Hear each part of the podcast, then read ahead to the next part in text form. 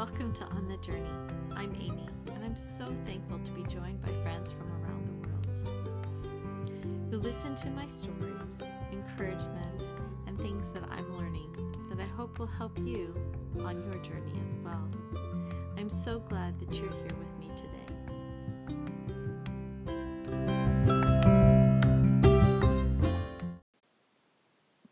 Hello, friends. Welcome. I am so glad that you're here today.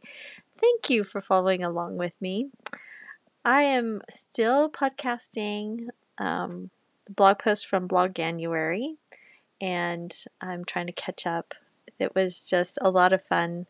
I almost tied my record for last year, the number of views on my web on my blog. So I'm really excited about that, and I am so thankful um, to get to encourage other bloggers in Bloganuary reading their blogs, and it was just a lot of fun. So I hope you will go um, if you haven't already and check out um, the WordPress Bloganuary posts. Um, there are so many, a lot of people participated. But here we are in February, the month of love. People show love to others in a myriad of ways.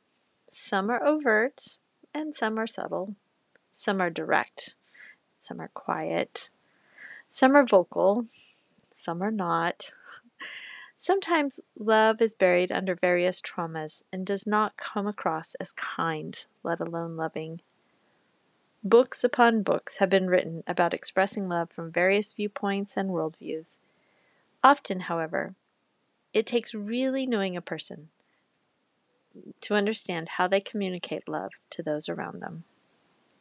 I can be vocal in my expressions of love. But even in writing, I feel that words can fail to convey exactly how I feel. Creating and composing my little newsletter is an act of love, especially for those who received a hand colored copy in their postal boxes. Most often, I express love by doing things for others, taking care of my family. I really want to make the world a better place for them. I think that cooking has become an expression of love toward those that gather around my table. I love to cook healthy, yet delicious food, and hear the contented sighs and sounds of delight.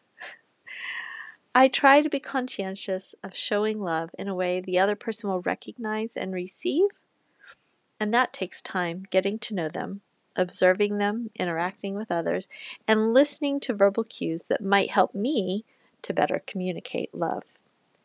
I suppose, like almost anything else we do in life, being a student of other people makes us better people too.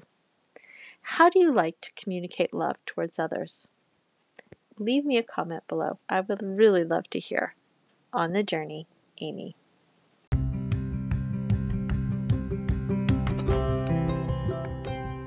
Well, friends, I hope you've enjoyed our time together today and that you'll visit with me next week. You can look for more inspiration on my blog at amybain.wordpress.com. And thank you so much for joining me on the journey. Blessings on your week.